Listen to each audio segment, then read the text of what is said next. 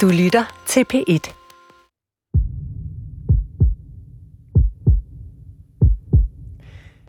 Tada! Du er tunet ind på program nummer 100 af Sygt Nok.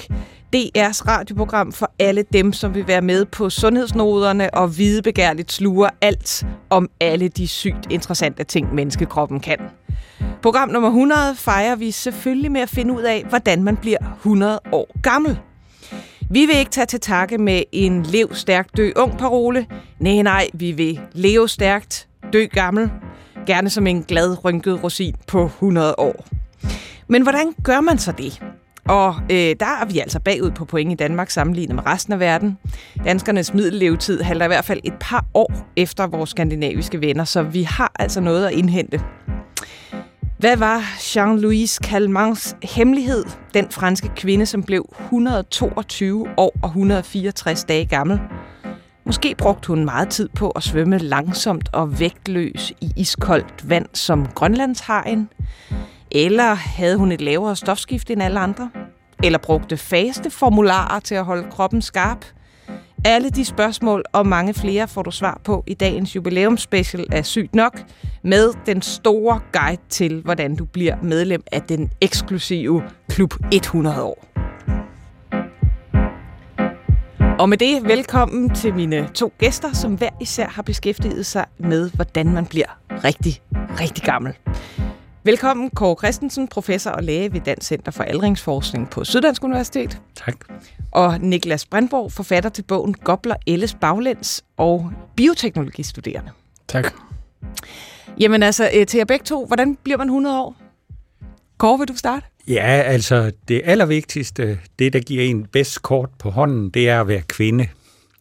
Og det næstbedste kort, det er at være født så sent som muligt, for cirka hver 20. år, der, øh, der fordobles chancen, eller det er det gjort hidtil i hvert fald. Derudover så er det meget vigtigt at blive født i et, i et land, hvor der, det går godt, øh, og så er det godt at blive født ind i gode sociale vilkår, og ikke at have nogle dårlige gener og måske endda at have nogle gode gener hjælper. Men lige hvad for nogen det er, det har vi ikke styr på endnu. vi se, om vi kan finde ud af det næste team. Og jeg kan jo afsløre, at vi er så altså, i virkeligheden tre generationer herinde i studiet, så du har, du på den måde har du altså skudt dig selv lidt bagud øh, øh, i forhold til især mig øh, måske, men jo altså øh, også Niklas, som øh, fører helt klart ja, på ja, det med ja, ja. Øh, fødsels, øh, fødselsdatoen. Ja. Øh, øh, Niklas, det var sådan en lille smule deterministisk, det Kåre øh, Christensen kom med. Er du, har du nogle ting, som lytterne sådan øh, kan hive op af værktøjskassen øh, lige nu og her? Ja, det er nogle meget, meget rigtige ting. Man skal selvfølgelig være heldig, så det er nok det allervigtigste, der er trum for alle dem der. Øh, og så er der selvfølgelig øh, en masse sådan livsstils øh, ting, som uh, man kan forsøge at faste, og man kan forsøge at være bloddonor, øh, som alle sammen er ting, der har vist en sådan en, en lille forøgelse af sandsynligheden for at blive gammel. Er der noget, du selv gør for at, at forlænge dit, øh, dit liv? Altså ja, jeg har prøvet stort set alle kostregimenter, du kan komme i tanke om. Altså sten eller kost og vegetar og veganer og low carb og low fat og det hele. Øh, og der, det er helt sikkert, at der er noget med kosten. Vi ved så bare desværre ret lidt om det, fordi der er meget sådan uenighed mellem studierne. Øh, og så er der selvfølgelig motionsvaner, som er ufattelig vigtigt. Så både kredsløbstræning og så styrketræning. Altså, så, så om 75 år, så øh, jeg ved ikke, om vi to lige snakkes ved, fordi jeg kan godt afsløre, at jeg har ikke kørt de fuldstændig samme kostregimer, som du har, men, øh, men det kan være, at du kan snakke med en af mine kolleger. Hvad med dig, øh, Kåre Christensen? Nej, men jeg, jeg, jeg er så nok mere at bare har kørt den på havregryn øh, hele vejen igennem, og, og, og, øh, og det er formentlig noget at gøre, gøre med, øh, altså, så er jeg til gengæld relativt god på det med, med, med motion, men det er fordi, jeg kan lide det. Altså, øh, så derfor er det ikke særlig svært. Jeg vil gøre det, selvom det, det var usundt, og gør det også til dels ting, der ikke er så godt for helbredet med gamle knæ og sådan noget, og stadigvæk gerne forsøger at halde ind på fodboldbanen, selvom det ikke er nogen god idé. Men ellers vil jeg sige, øh, hvis vi er ude og kigge efter faktorer, så, så den allerstørste, det er at lade være med at ryge af de ting, som, som sådan er almindelige. Og så er det selvfølgelig ekscessivt alkoholforbrug. Alle de der ting, men jeg vil sige, Jeg er jo af til, øh, når, med, med det, jeg laver, øh, sådan udsat for folk, øh, så siger jeg, jeg beskæftiger mig med at finde ud af, hvad det er, der gør, at nogen lever rigtig længe og godt, langt godt liv. Og så er tit et spørgsmål, hvad er hemmeligheden bag et langt og godt liv? Og så ved jeg, om folk havde tænkt sig, at man sagde, åh, oh, det var godt, du spurgte om det. Det fandt vi faktisk ud af her for nogle måneder siden, vi bare glemte at sige det til nogen. Ikke?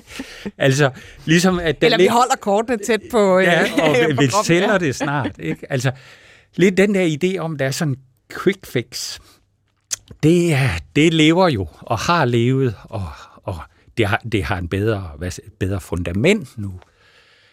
Men som jeg ser det, så er det et utroligt kompleks ting, aldring, som vi knap nok sådan kan blive enige om, hvad er. Øh, hvis man spørger aldringsforskere, hvad er aldring, så får mange forskellige svar. Og så det der med, og sådan, at man kan gå ind og påvirke den, sådan at dreje på én knap ved én ting. Det, det, det er jeg skeptisk overfor. Og mens vi så øh, venter på, at vi finder den knap, hvis den eksisterer, så kan vi jo bruge de ting, som vi godt ved, og som Niklas også siger det her, men det er bare så kedeligt. Fordi det er noget, vi godt ved. Det er altså noget med, at vi skal lade være med, og så skal vi huske det, og sådan og sådan.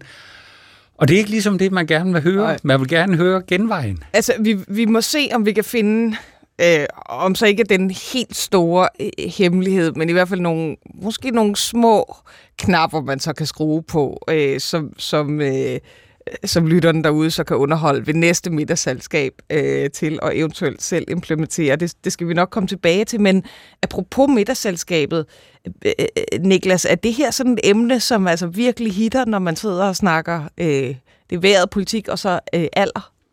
Ja, meget rigtig meget. Meget mere end alle de andre sådan, biologiske ting, som jeg gerne vil snakke med folk om. Så det er virkelig noget, hvor folk de spidser ører og sådan, har du ikke lige noget mere, og kan du ikke lige uddybe lidt om det her? Så helt sikkert. Hvor, hvorfor tror du, det er sådan? Jamen, du, hvis du kigger i historien og kigger tilbage gennem historien, så har det altid været sådan. Altså, der er historier helt tilbage fra Mesopotamien eller tilbage øh, fra de opdagelsesrejsende i Amerika, der forsøger at finde en eller anden Ja, som Kåre siger, en, kilde, det er altid et quick fix, fix. Det er altid et quick fix. Noget, dengang var det bare måske noget vand, man kan drikke, eller en eller anden hellig øh, sten, du kan røre ved, eller et eller andet. Men, men var det det, der fik dig til at, at skrive øh, bogen der, øh, Gobler Elles Baglæns? Altså, ja, altså, det er jo egentlig bare, at jeg selv deler den interesse. Jeg synes, det er ekstremt spændende. Så. Hvorfor, hvorfor synes du, det er spændende? Fordi det er, sådan, det er lidt, lidt ligesom det, der er den centrale årsag for alle de ting, man beskæftiger sig med inden for biologi. Så vi, øh, altså på mit studie for eksempel, har jeg jo beskæftiget mig meget med at få at vide, hvad gør vi for at helbrede kræft, eller hvad gør vi for at helbrede hjertekarsygdom, eller demens osv. Og, og det er selvfølgelig også enormt spændende, men sådan en som mig på min alder, jeg får jo ikke demens. Jeg får heller ikke en blodprop. Men når min krop så engang er blevet 50 år ældre, så er det klart, så er min risiko steget, fordi at min krop bare er i, sådan, i dårligere fysiologisk stand. Mm. Og, og det synes jeg så er, ja, det er jo ufattelig spændende, hvis der er en mulighed for, at man kan slå flere fluer med et smæk. Min erfaring med at fortælle om det, jeg laver, det er, at øh, studerende som dig er, er interesseret i emnet, men sådan på det abstrakte niveau, på samme måde som de er interesseret i sorte huller i universet og sådan noget. Det er ikke noget med dem at gøre. Det er ikke personligt. Men når man så snakker med folk, så kvinder, når de kommer i 30'erne, så begynder de, og mændene i 40'erne, det er sådan bare min fornemmelse, og det er jo formentlig noget med reproduktion at gøre, og så at kvinder måske er mere realistiske omkring deres kropslige tilstand, end mænd tit øh, måske er. Og så topper det i sådan 50-60 års alderen, at folk er virkelig interesseret i aldring. Og når folk så bliver øh, kommer rigtig højt op i årene, så er det knap så meget, for så, så ved de ligesom godt, hvad det går ud på. Det behøver jeg ikke at, at rumstere rundt i. Det er ligesom noget, der fylder mig i deres hverdag, så nu vil de godt høre om noget andet. Jeg kunne godt tænke mig også øh, lige at tage fat i det med, med, med Danmark og det der, øh, altså at vi i virkeligheden er noget bagud i forhold til lande, som vi ellers sammenligner os med. Og, og, og Kåre Christensen, du nævnte jo netop, at øh, at en af, en af de heldigheder, man kan have, det er i virkeligheden at være født i et land, som har godt styr på jamen, øh, sundhedsvæsenet og øh, i det hele taget øh, godt styr på, på, på, på sundhed og helbred blandt, blandt befolkningen. Øhm, og, og, øh, og er der nogen, altså, er der nogen grund til, at vi ligger, vi ligger bagud? Jeg prøvede lige at tjekke sådan kurverne øh, for, for Danmark over tid, og vi har, det, det er jo et, det er jo pænt rum øh, igennem årtier, vi har ligget ja. øh, og, og haltet efter.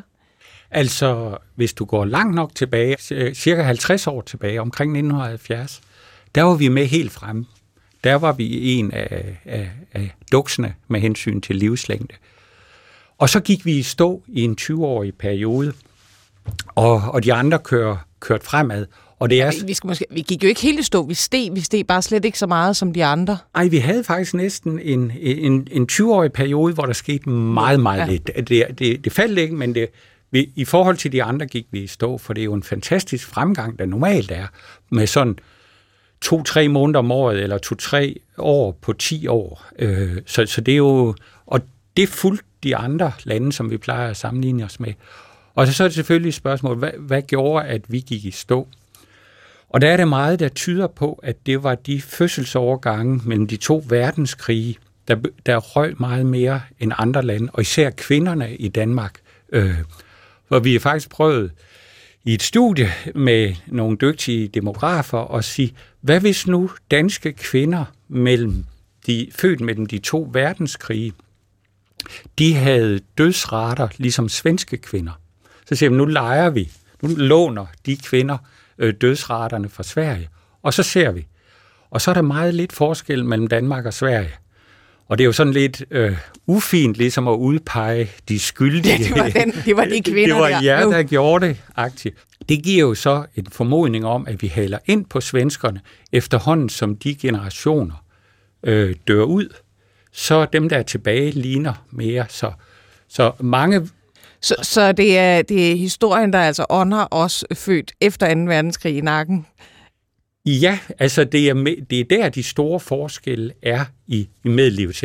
Også alene af den grund, at øh, sådan nogen som jeg er under 50, I fylder ikke rigtig noget i, i øh, dødelighedsstatistikkerne. Det, det er i virkeligheden for alle lytterne under 50, øh, der kan man godt læne sig tilbage og tage den med ro, for det er ikke lige nu her, at øh, manden med lægen, han banker på døren. Det er nok at stramme, for, for det er jo nu, øh, som Niklas også var inde på, at I, I sparer op til jeres helbred øh, sidenhen. Niklas, du, du står der og griner og har i hvert fald måske en 20 år mere på bankbogen, end, end jeg har af, af sund livsstil. Hvordan, hvad, hvad, hvad siger du til det, øh, Kåre fortæller her, altså med, med rygning? Er det også noget af det, da du lavede research til din bog, som kom frem som den helt store øh, sønder? Ja, altså helt sikkert. Helt sikkert. Der, mm, der er selvfølgelig det, at der nok er en større tendens til rygning i sådan lavere socioøkonomiske øh, del af samfundet, hvor man også sådan ellers kan se, at, at den del af samfundet lever en smule kortere. Men det er sådan de der 5 til 10 års forskel, som i de studier, jeg har, har kigget på i bogen. Og, og hvad så, hvis vi tager fat i dem, som så er 100 år? Jeg så, der var en rapport fra, det var så 2018, og på det tidspunkt var der lige lidt over 1000 øh, personer i Danmark, som var øh, mere end 100 år gammel. Hvordan, hvordan ser det ud fremover? Altså, hvor mange flere kommer der af 100-årige? Hvad er for eksempel... Jeg må, Niklas, du er 25 år, ikke? Ja. Hvad er Niklas chance for at blive 100? Det afhænger af, hvordan det hele går. Og, og, og, og det er der ingen, der ved. Altså, hvis der er noget, der kan bringe øh, sådan en aldringskonference op øh, i det røde felt, så er det det, om at vi ved at nå en grænse for, hvor lang tid vi lever, eller fortsætter det her, som vi har set de sidste øh, halvanden hundrede år. Det skal vi nok vende tilbage til. Jeg kan sige i hvert fald, altså, at øh, i, i 2018, der var 87 procent af dem, som var 100 år, de var kvinder. Så, så det her med, at man skal altså bare lige være født øh, med, med et, øh, et XX-kromosom, øh, den, øh, den holder meget godt. Du lytter til Sygt Nok. Mit navn er Maja Thiele, og øh, vi fejrer øh, Sygt Nok-programmets 100 gangs jubilæum, øh, og det gør vi ved at undersøge, hvordan man bliver 100 år. Med mig i studiet er Kåre Christensen, professor og læge ved Dansk Center for Aldringsforskning på Syddansk Universitet, og Niklas Brandborg, forfatter til bogen Gobler Elles Baglænd, som er fyldt med gode råd og overvejelser om, hvordan man bliver rigtig, rigtig gammel. Og så er du også øh, bioteknologistuderende, Niklas. Øhm, lad os prøve at springe ud i den der guide til at blive 100 år. Nu har vi har fat i sådan nogle ting, som kan være lidt svære at ændre ved. Øh, for eksempel, øh, hvilket køn man bliver øh, født som, og hvilket land man bliver født i. Øh, lad os, lad os prøve at kigge på nogle af de ting, som ikke lige er fastlagt øh, på forhånd.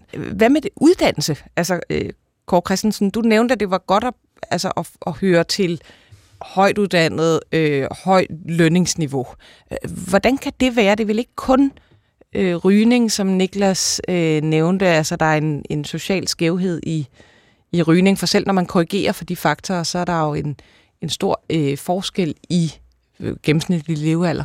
Det, det er det bestemt, og, og det er jo det der med, at livet har det med at komme i pakker. Øh, og det var der, vi snakkede om før, det med rygning, det var så nemt at få øje på, fordi det, det var undersøgt man et sted, hvor, hvor det ikke var ligesom samlet op, fordi man må jo sige, at de, der fødes med de, de vanskeligste øh, startvilkår, de får også tit de, de, de hårdeste fysiske job, de mindst stimulerende job, bor måske øh, de, de mindst attraktive steder, og i det hele taget oplever mange ting. Så, så, og det er jo i virkeligheden et af de store øh, spørgsmål ved at finde ud af det her, det er, at der, så skal man finde ud af, hvad inde i hele den her pakke af, af hårde vilkår at starte på, er det, der virker, og hvad er det noget, der bare følger med.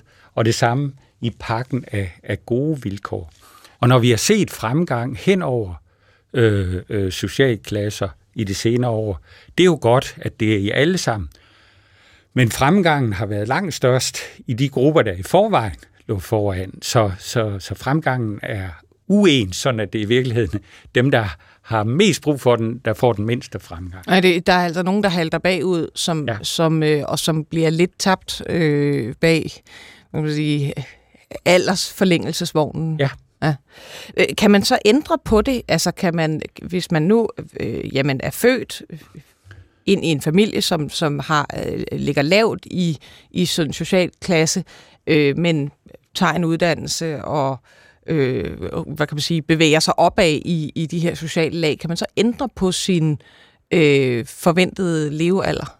Jamen det er jo igen altså alle de, de øh, kedelige ting, ikke? Altså det der med, øh, vi ved det jo egentlig godt, altså ikke for meget og ikke for lidt. Det har jeg siden Hippokrates, mm. at det skal bare nu øh, sådan lidt midt på vejen og, og gøre det fornuftigt og børste dine tænder på til seng og, og, og sådan alle de her ting. Ikke? Altså, der, er ikke, der er ikke meget glamour over den, vel? Men det virker.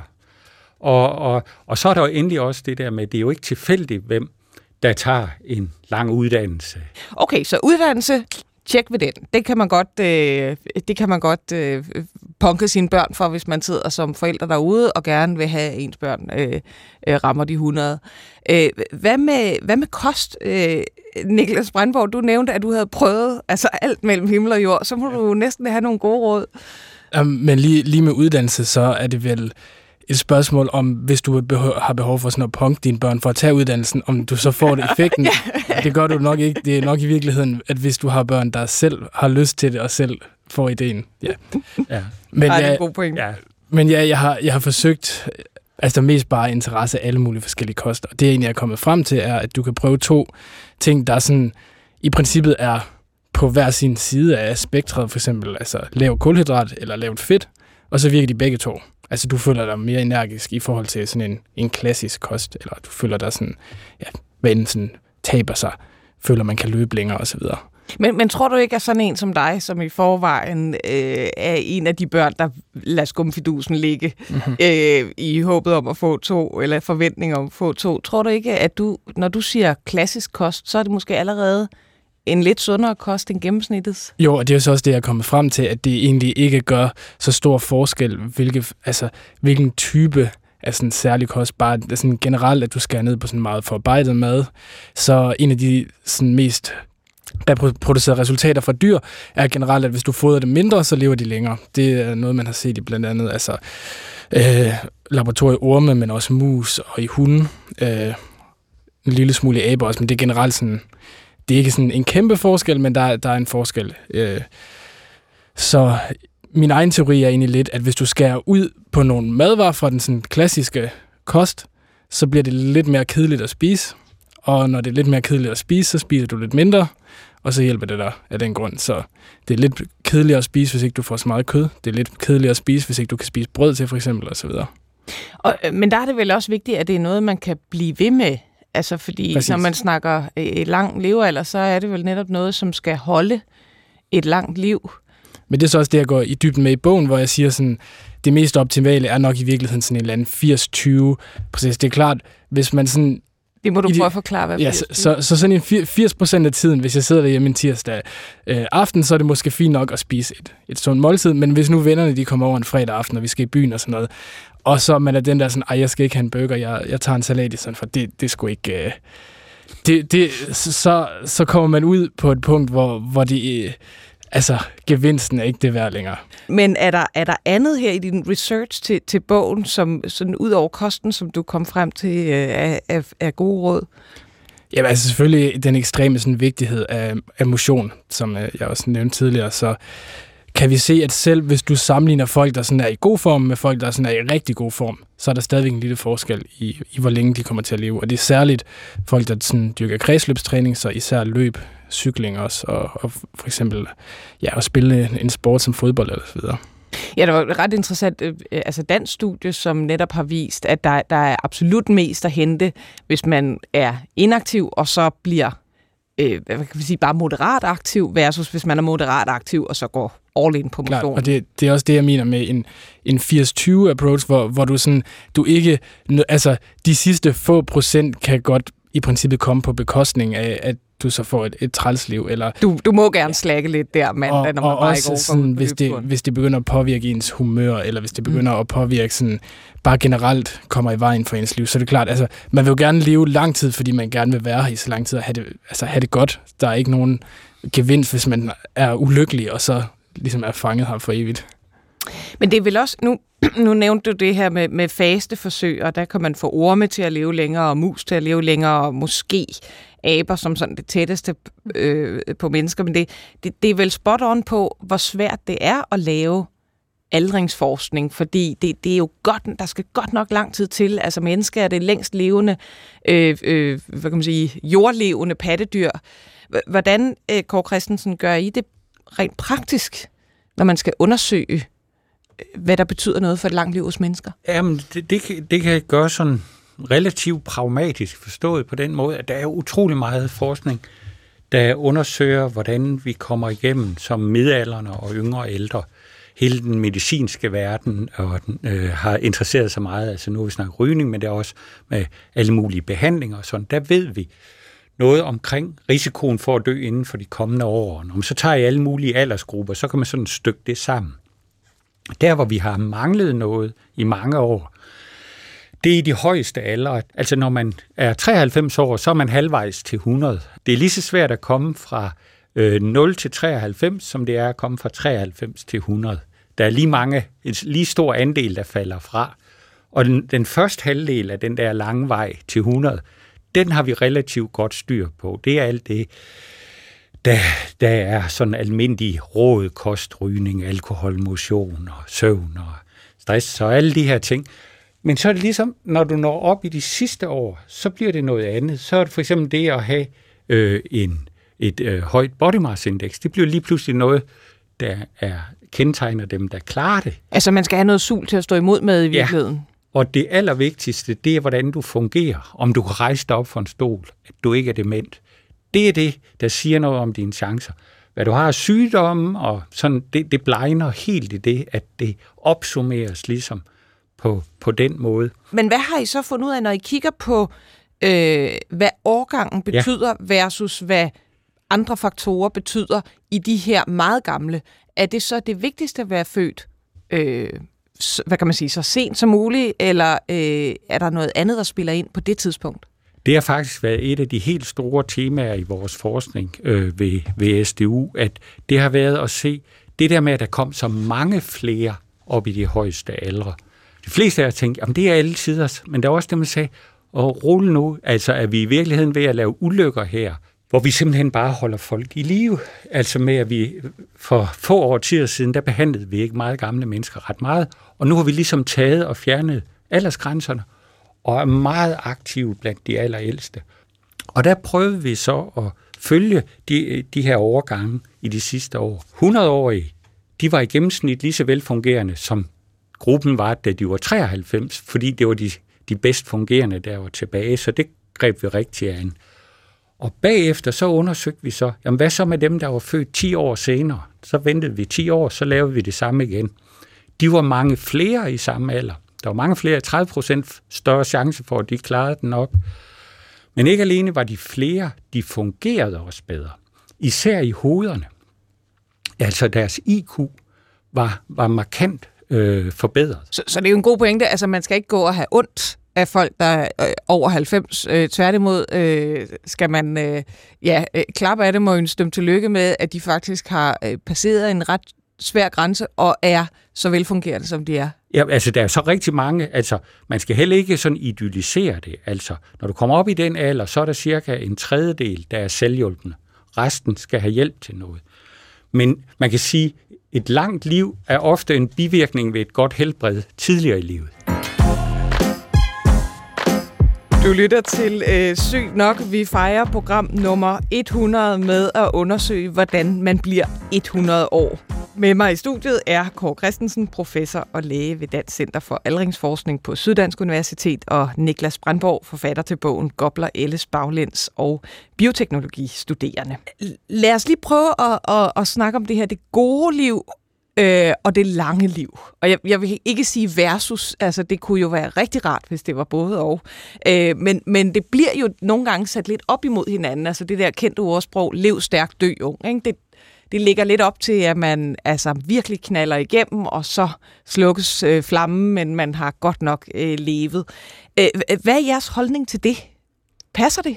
Niklas, vil du ikke øh, slå for?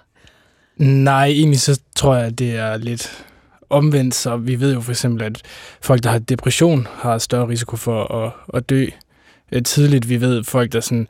Altså, der er den her sådan halvvejs myte om, at lykkelige mennesker lever længere, og det, det ser ud som for data, det er bare særligt, at folk, der sådan er ulykkelige, har en større risiko for at dø tidligt. Så generelt, så, så vil jeg sige, at, at de to ting egentlig nærmere hænger sammen, så du, ligesom, du får det hele, eller du får intet af det. Hvad siger du, Kåre Christen? Jamen, det, det tror jeg er rigtigt i de der sådan mere strukturelle ting. Altså, jeg tror, der hvor diskussionen er mest, det er de der ting, som man gør. Nu har Niklas heroisk kastet sig ud i forskellige kostregimer der.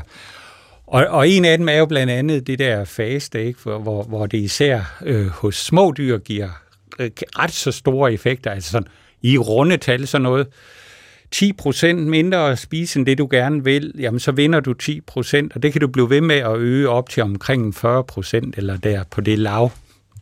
Og, øh, og der kan man sige, det, det kan, øh, så er noget, der tyder på, øh, at i, i, det er mindre sikkert i større dyr, men der er mange ting, der ser pænere ud af, af de ting, vi går og måler på. Blodtryk og kolesterol og sygdomme og sådan nogle ting.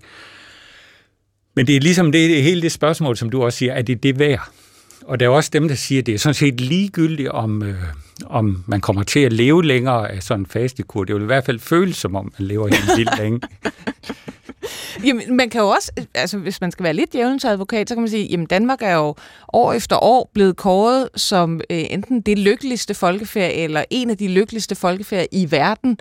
Øh, og som vi har snakket om tidligere, så har vi altså en lavere øh, levetid end mange andre lande, som vi sammenligner os med. Er det ikke et meget god øh, øh, hvad kan man sige, bevis på, at jamen, vi øh, lever lykkeligt, og vi ryger og drikker og glade ved det, og så sker vi lige to år af middellevetiden øh, til gengæld? Nej, altså vi har også et meget højt indtag af antidepressiver for eksempel, så jeg ved ikke, de der, de der sådan lykke lykkestudier, det er jo vist meget hvis et Danmark, der har været inde over og, og promovere dem ud i hele verden. Sådan, jeg ved ikke, hvor nemt det er ligesom sådan at kvantificere, hvem er lykkelig og hvem er ikke lykkelig. Og der er jo så også nogle af de lande, der ligger deroppe sammen med os, Norge og Schweiz for eksempel, som lever længere end os stadigvæk.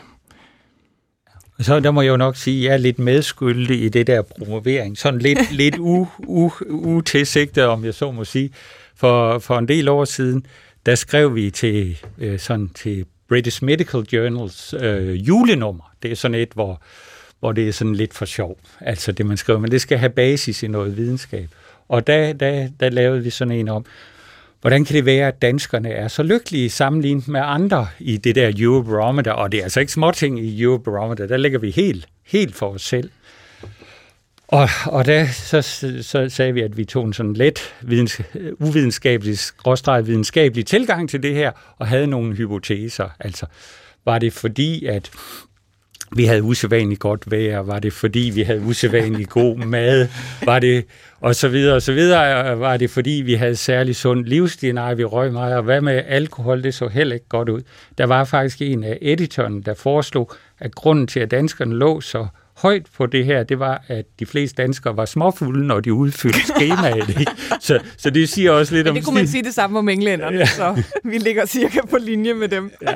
Men jeg er helt enig med Niklas, man skal passe på med det, fordi det er også, hvad lægger man i at sige, man har det godt, og, sådan, og hvad er det sådan en kulturelle tradition. Men okay, øh, så, så der er ikke sådan, vi kan ikke sige, at det er fuldstændig det, det lange liv øh, øh, af det lykkelige liv, men, men øh, Niklas, du, du nævnte jo altså i hvert fald, at det triste liv er det korte liv. Kan du ikke prøve at uddybe det? Der skal man selvfølgelig være opmærksom på, at hvis du nu bliver ramt af en, ja, en skrækkelig sygdom, hvis du får tidlig kræft eller så videre, så vil du nok også naturligt nok have tendens til ikke at være specielt glad. Men altså, det er jo igen en af de ting, hvor det er, sådan, det er nok lidt svært at lave studiet sådan øh, helt korrekt, men, men dem, jeg har læst, hvor man har forsøgt at tage højde for de her ting, der kan man stadigvæk se, at, at folk, der for eksempel har depression, har det med at, at dø lidt tidligere, og man kan også se, for eksempel, hvis man prøver at scanne hjernerne, at det ser ud, som om de har hjerner, der er ældre end, end den alder, de egentlig har. Og, og, og ved man hvorfor? Altså, mit umiddelbare gæt vil være, at det sådan er, er stress. Ligesom hvis du er for stresset på arbejde eller så videre, så den der sådan... Det er jo ikke nogen rar tilstand at være i. Og det er også noget, man, jeg synes, man ser fra dyrestudier, at dyr, der sådan... Altså, hvis du stresser dem, så, så er det klart, så alle deres sådan, biologiske parametre bliver bare dårligere. Ja, altså man kan sige, rent fysiologisk, så stresstilstand er jo på mange måder en nedbrydende øh, ja. tilstand, fordi det er, ikke, det er aldrig ment til at være varigt. Det er lavet til, at du skal overleve de næste 5-10 minutter, ikke de næste ja, 5-10 årtier.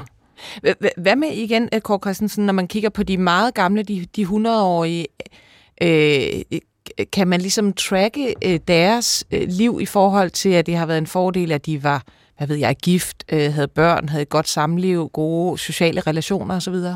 Helt sikkert. Det, det har hjulpet dem igennem, øh, hvad skal man sige, øh, øh, de midterste år. Øh, altså, der ved vi godt, det har jo også galt for dem.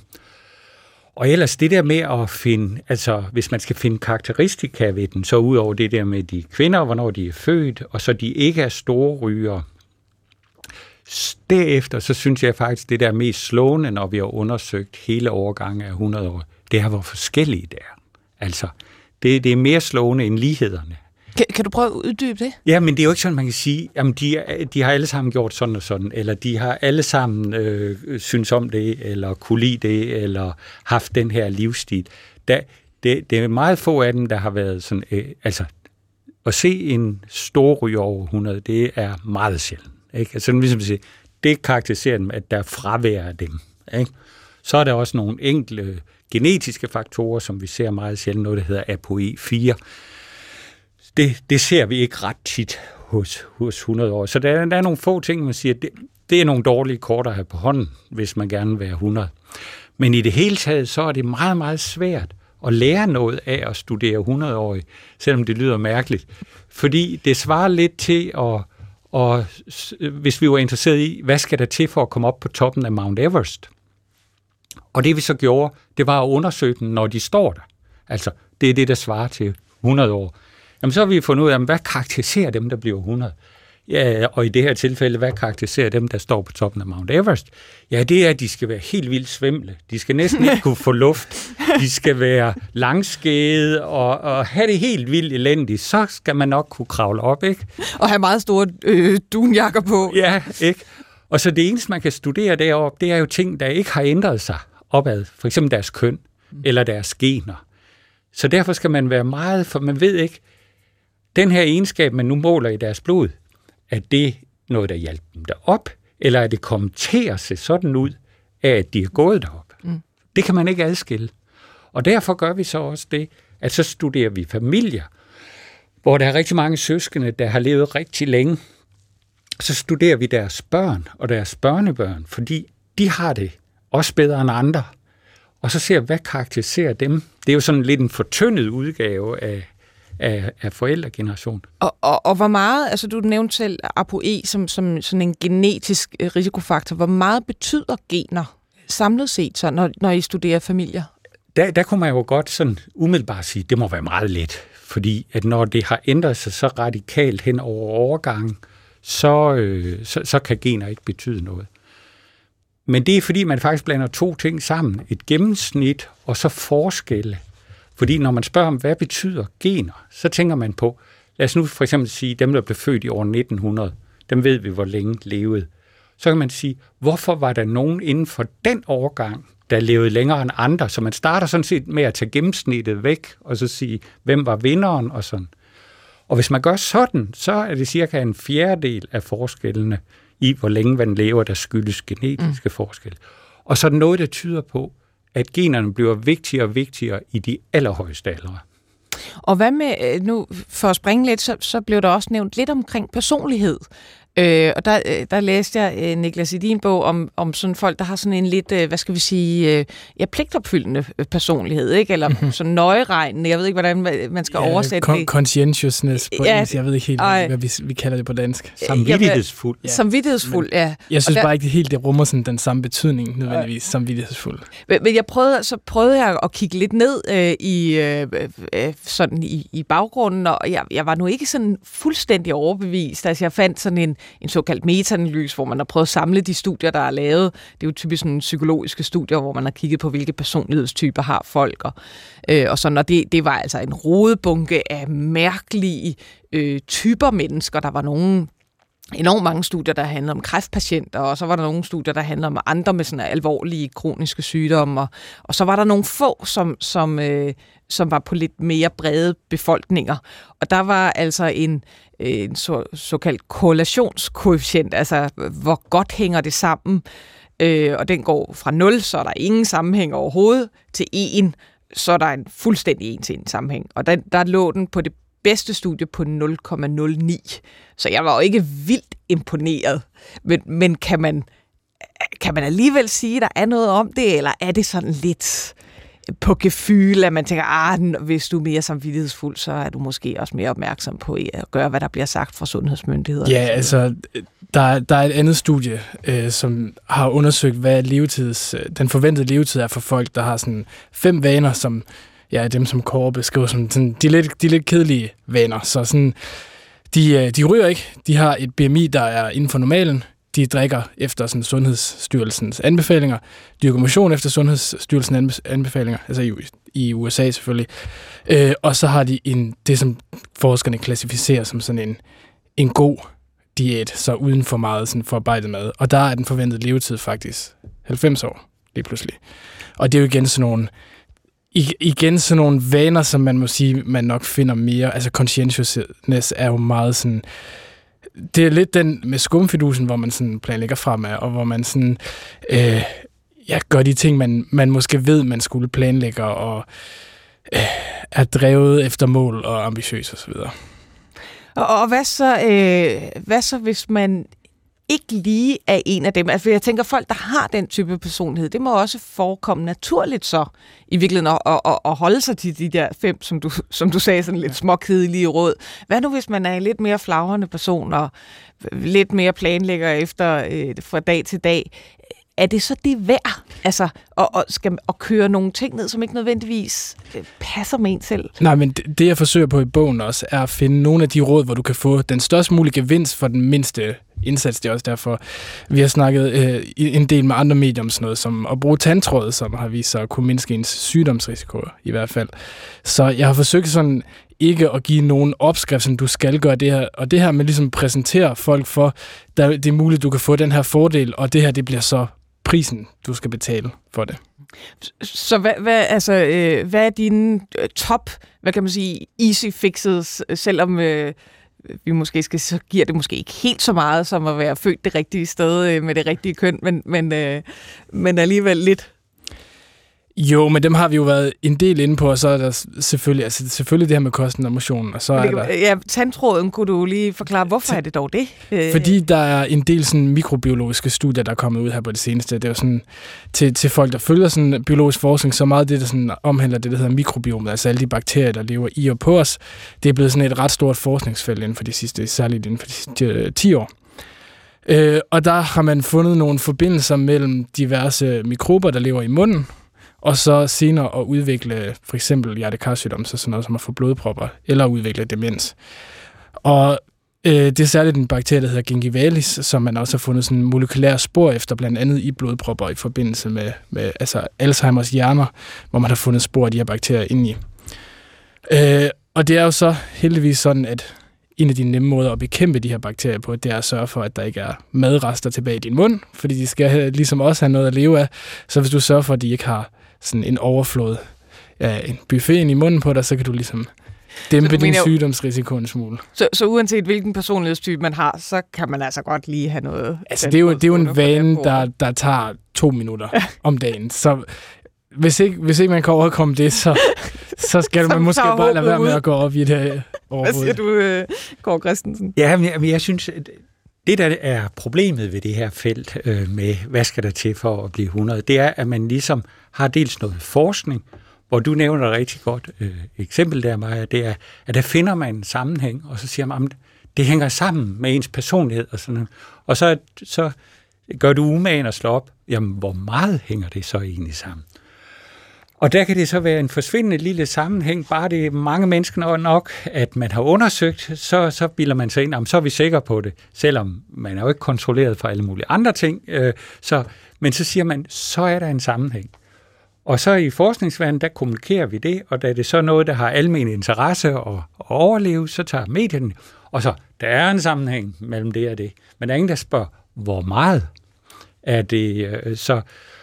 Og der vil jeg sige, at, at der er det jo også, øh, ud over de ting, vi har snakket om meget nu, og som er, er meget kedelige, der har det jo også været interessant, altså når nu man har været i feltet i mange år, der kommer jo en ny selvhjælpsbog hver uge, måned, whatever. Og det er jo det, hvis nu man havde fundet opskriften på det her, så var der jo ikke grund til, at der kom en ny hele tiden. Ikke? Så kan man ligesom stoppe der. Nu har vi ligesom... Nu har vi fundet den. Ja, og, og sådan, så, så der er nogle ting, der er blevet hængende, og som, som så jeg, jeg vil sige, at hvis man skulle opsummere det, så er det de der almindelige øh, livsråd, som vi har snakket om, plus øh, Hippokrates, ikke for meget, ikke for lidt, så finder vi nok ud af det. Men, men altså, jeg, jeg må også sige, øh, øh, sådan på et lidt mere filosofisk plan, så vi kan være sikre på, at vi har kun et liv. I hvert fald indtil andet er bevist.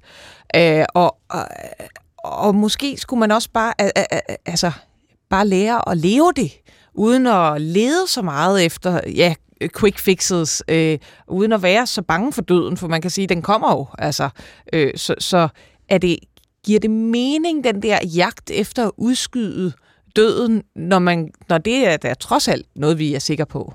Altså, Hvad siger du, Kåre? Jeg vil sige, det giver rigtig god mening at undgå minefelter. Ikke? Altså ligesom, her kan man ødelægge det hele relativt nemt. Ikke? Altså, det er meget godt at vide det, at det er en god idé at gå udenom rygning. Ikke? Altså, det synes jeg er fint, og det laves der også store forsøg på. Plus så er det jo også godt, der, der er jo ikke altid et misforhold mellem øh, god, god øh, hvad skal man sige, ting, der gavner dig på sigt, og ting, der er godt. Altså for folk, der kan lide at lave motion, der, der, det er jo herligt. Ikke? Det, er jo, det, det er både sjovt, og så, så gavner det. Der, hvor det er svært, det er, når man ikke har lyst til det. Og så er det så sådan, hvordan laver vi sådan nogle strukturelle øh, ændringer i samfundet og indretter sådan, at det sunde valg er det nemme valg. Og det kan være alt fra lige, jamen, kan man komme ud og få noget frisk luft, og kan man komme udenfor, og hvad kan man købe i, i kiosken og på gymnasiet, i kantinen og, og sådan nogle ting. Ikke?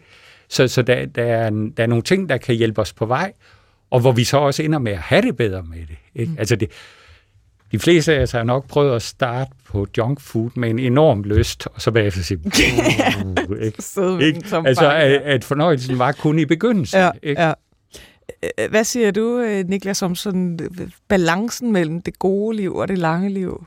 Det er jo noget, jeg går meget ind i i bogen, og, og igen det her princip, som, øh, som hedder via negative, altså man har det, at det er nemmere at fjerne ting, der er dårlige for en, end at gøre ting, som skal gavne en. Det lægger jeg også meget vægt på dig i. Så at sige, det er selvfølgelig også det nemmeste. De ting, du kan undgå, øh, det er også der, hvor, hvor du nemmest kan hente en fordel. Men øh, jeg, synes jo, jeg synes jo, det er helt fint gerne at ville leve øh, et langt liv, og jeg synes, det er utrolig spændende øh, også at afprøve nogle af de her ting på sin egen krop, og, og ligesom se, hvad får en til at have det bedre i hverdagen. Øh, det er jo sådan med hjernen, at det ikke altid er de ting, som føles godt på kort sigt, som nødvendigvis er det, der får dig til at have et godt liv på lang sigt.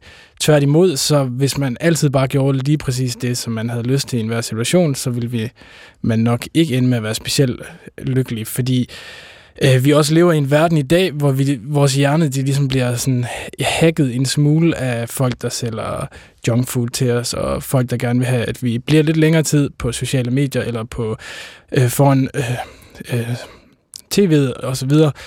Så derfor så lever vi bare i en verden, hvor man nogle gange er nødt til at tage sådan lige at, at, at spise den hårde start, så at sige, for at, at komme til et punkt, hvor man egentlig så ender med at have det bedre.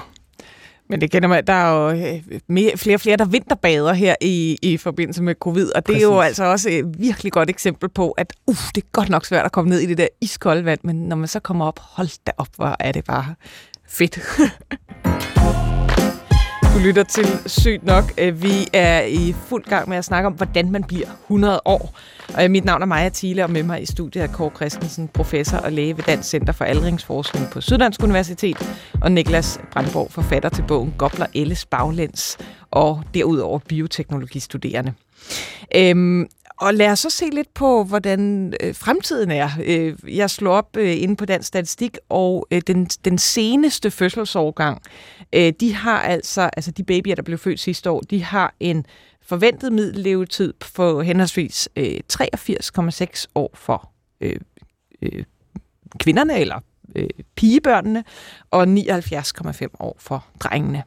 Så, så hvad, hvad skal der til for lige at skubbe altså de sidste øh, 15-17 år øh, fremad, du, du smiler går. ja, altså det, vi, vi må sige, at der er god plads inden for det allerede kendte. Altså der er, som vi har været inde på, der er nogen, der ligger pænt foran os. Japanske kvinder har en middellevetid på 87 år, og det, det, det er deroppe omkring topfeltet ligger for, for kvinder. Men man kan sige, det er jo noget, der er blevet diskuteret gennem mere end 100 år. Hvor længe kan mennesker leve? Ja, altså når der er et max. Ja, er, er der en grænse for menneskers øh, helbred og livslængde? Og der er det jo interessant at gå tilbage i begyndelsen af, altså i 1918, der er der sådan en prominent artikel, der siger, at øh, det er helt urealistisk, at det kan komme over, middellevetiden kan komme over 65. Og så er det ellers gået deropad. Og når man ser sådan gennem litteraturen, så er det interessant, at hver generation mener ligesom, at de er toppen af evolutionen. Ikke? Det er sådan en lille smule arrogant ikke? at sige, nu har jeg haft den her klode, og så udnævner vi ligesom os selv til, at nu kan det simpelthen ikke blive bedre. Det kan højst gå lige ud herfra. Ikke? Vi, er, vi er toppen. Og det er jo så også blevet slået hele tiden øh, øh, frem til nu. Og så kommer spørgsmålet, ja, og det tror jeg jo, at vi alle sammen har. Jamen, træerne vokser jo igen i himlen. Og det mener jeg så for første gang, at dem, der siger det, de har lidt at have det i. Selv hvis vi siger, ingen klimaforandringer, ingen pandemier. Selv i det spor, så er der ingen af os, der, der ved det. Og det er fordi, vi kender ikke nogen sådan biologisk stopklods, der siger, vi kan leve hertil og ikke længere. Man troede, det en overgang med telomerer, som man øh, sådan udnævnt til livets klippekort, og så har man forskellige andre indikatorer, men der er, vi kan ikke finde nogen mekanisme, der siger hertil. Altså i virkeligheden nogle, nogle sådan molekylære ændringer, man kan se blandt andet i cellerne øh, og cellernes DNA, som man ligesom tilskriver aldring eller tilskriver et kort liv, men der er så mange forskellige og, elementer i det. Ja, man kan ikke sige, at der er en bestemt stopklods, der sagde 122 så går den ikke længere, og det, og det er vi sikre på. Så man er i den her situation, man kender det ikke, så det man gør, det er, at man ser, hvordan har kurven set ud hidtil, og så finder man sådan ligesom en matematisk formel, der passer fint til den, og så siger vi, så bliver naturen nok ved med at køre efter den her matematiske formel. Og, og hvis man gør det, øh, så alt efter, hvor man starter den kurve, og hvad for nogle tal man bruger, Så de mest optimistiske, de siger, at alle de børn, der er født her i det nye årtusind, der vil det være mere almindeligt at dø efter 100 end før 100. Hvis den udvikling, vi Hvis har... kurven holder. Ja. Men, men, men altså, øh, øh, Niklas Brandborg, du har så også nogle ret sjove eksempler fra dyreriget øh, med i din bog om dyr, der lever rigtig, rigtig længe. Så det er jo ikke altså for organismer umuligt at leve over 300 år. Præcis. Altså, der er selvfølgelig nogle forskelle, men sådan grundtegningen er jo for det meste den samme, og der kan vi se, at der er masser af dyr, der kan leve meget længere, end vi gør, også uden ja, moderne medicin, som vi jo så har, har gavn af. Så det er klart, der, der skulle gerne være altså i hvert fald et meget, meget stort potentiale endnu. Men, men for eksempel, altså nogle af de dyr, der lever, øh, de store dyr vil jeg mærke, fordi der er også øh, små dyr, som du selv nævner, titlen på din bog, ikke? nogle gobler, som, som simpelthen kan, altså kan bevæge sig tilbage i deres livscyklus og blive til små babygobler, ja. øh, og så frem igen, øh, når, når vilkårene vil, at de, de kan vokse. Men, men fra de store dyr, så er det jo de dyr, der lever i havet. Øh, så, så, så det næste naturlige skridt vil jo være at ophæve tyngdekraften øh, her for os landlevende, og så, så har vi virkelig vundet noget. Ja, det er faktisk meget muligt, at vi er det længstlevende landpattedyr, der findes. Så det er rigtigt, både blandt pattedyr og blandt andre dyr, så er der ret mange af dem, der sådan, vi finder i havet.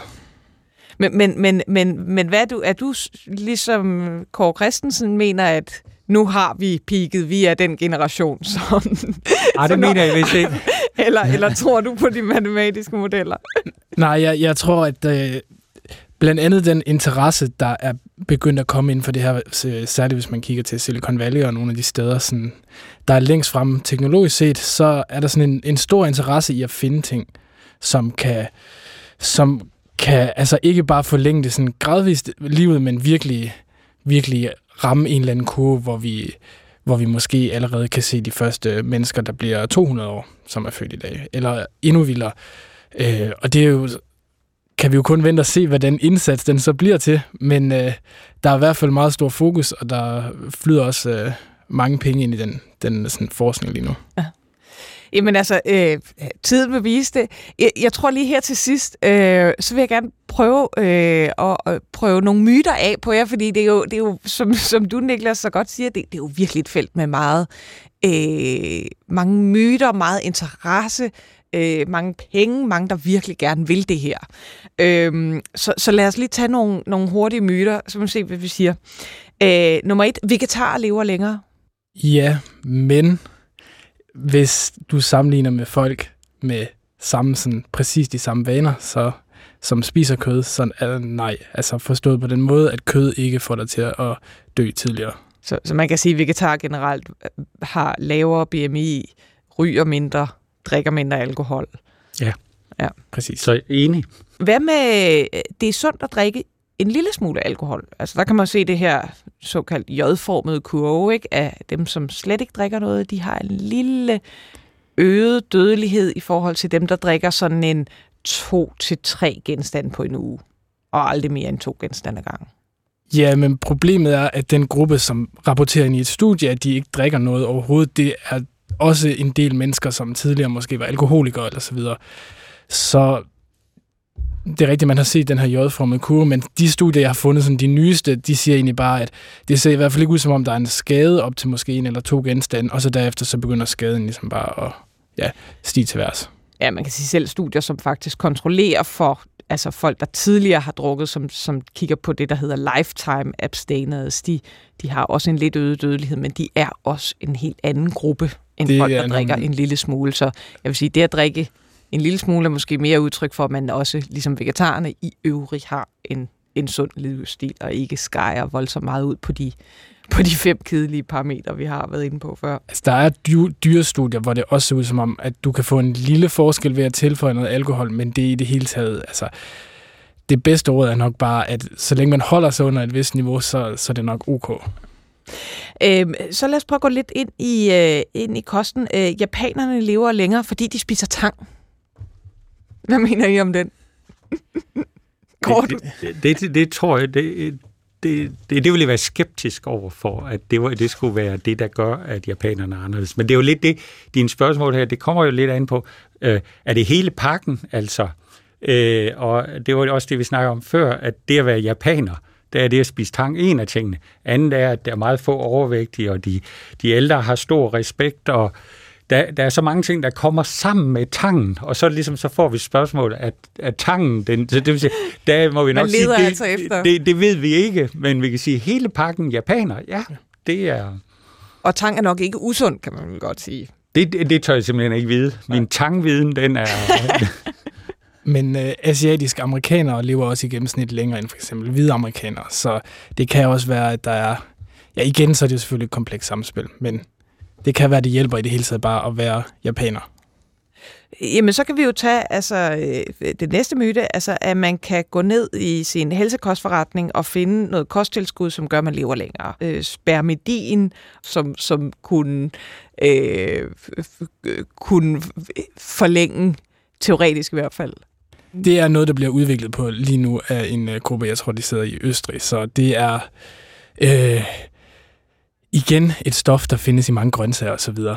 så det kan være en af de, de sunde ting, vi kender fra grøntsager, men øh, det ved vi ikke før det ligesom, at der er gået et par år, så vi ser, hvordan det her stof det ligesom klarer sig igennem de sådan randomiserede, kontrollerede studier. Og det kan også bare være at dem, der spiser mange grøntsager, som jo indeholder mange fibre og Ja, men øh. lige, lige spermidin er så noget, de, de har forsøgt sig på øh, med forsøgsdyr, og ligesom taget hele, hele trappen op fra de helt primitive, og så op og, og set også i mus og så videre, at, at det hjælper. Men som vi også snakkede om tidligere, så er det generelt nemmere at forlænge livet i små dyr, og så jo større dyret er, jo længere det lever, jo sværere bliver det, ligesom, og jo en lavere procentdel bliver det hver gang. Så der er mange, sådan, der falder af hver eneste gang, du hopper op til et større dyr. Mm.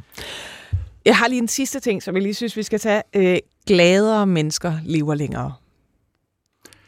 Jeg tror, de folk, der har det godt, er hyppigere og gladere, så ja. Mm. Jeg er enig. Og det var altså det, vi øh, nåede for i dag. Tusind tak øh, til mine to gæster, som var med her i fejringen af Sygt Nok program nummer 100. Kåre Christensen, professor og læge ved Dansk Center for Aldringsforskning på Syddansk Universitet, og Niklas Brandborg, forfatter til bogen Gobler Elles Baglæns øh, og øh, bioteknologistuderende. Og øh, hvis der er nogen, der har interesse i det med alderdom, så har vi øh, tidligere lavet et program, øh, som hedder Alderdom er ikke lige med dårligdom. Det er nogle år tilbage, men det kan findes på øh, DR's podcast-app, og hvor du nu ellers lytter, ellers lytter til din podcast sammen med vores 99 tidligere programmer. Vi har også en e-mailadresse, sygtnok.dr.dk. Det her program blev produceret af Victoria Tovino, og mit navn er Maja Thiele. På hjertelig genhør næste gang.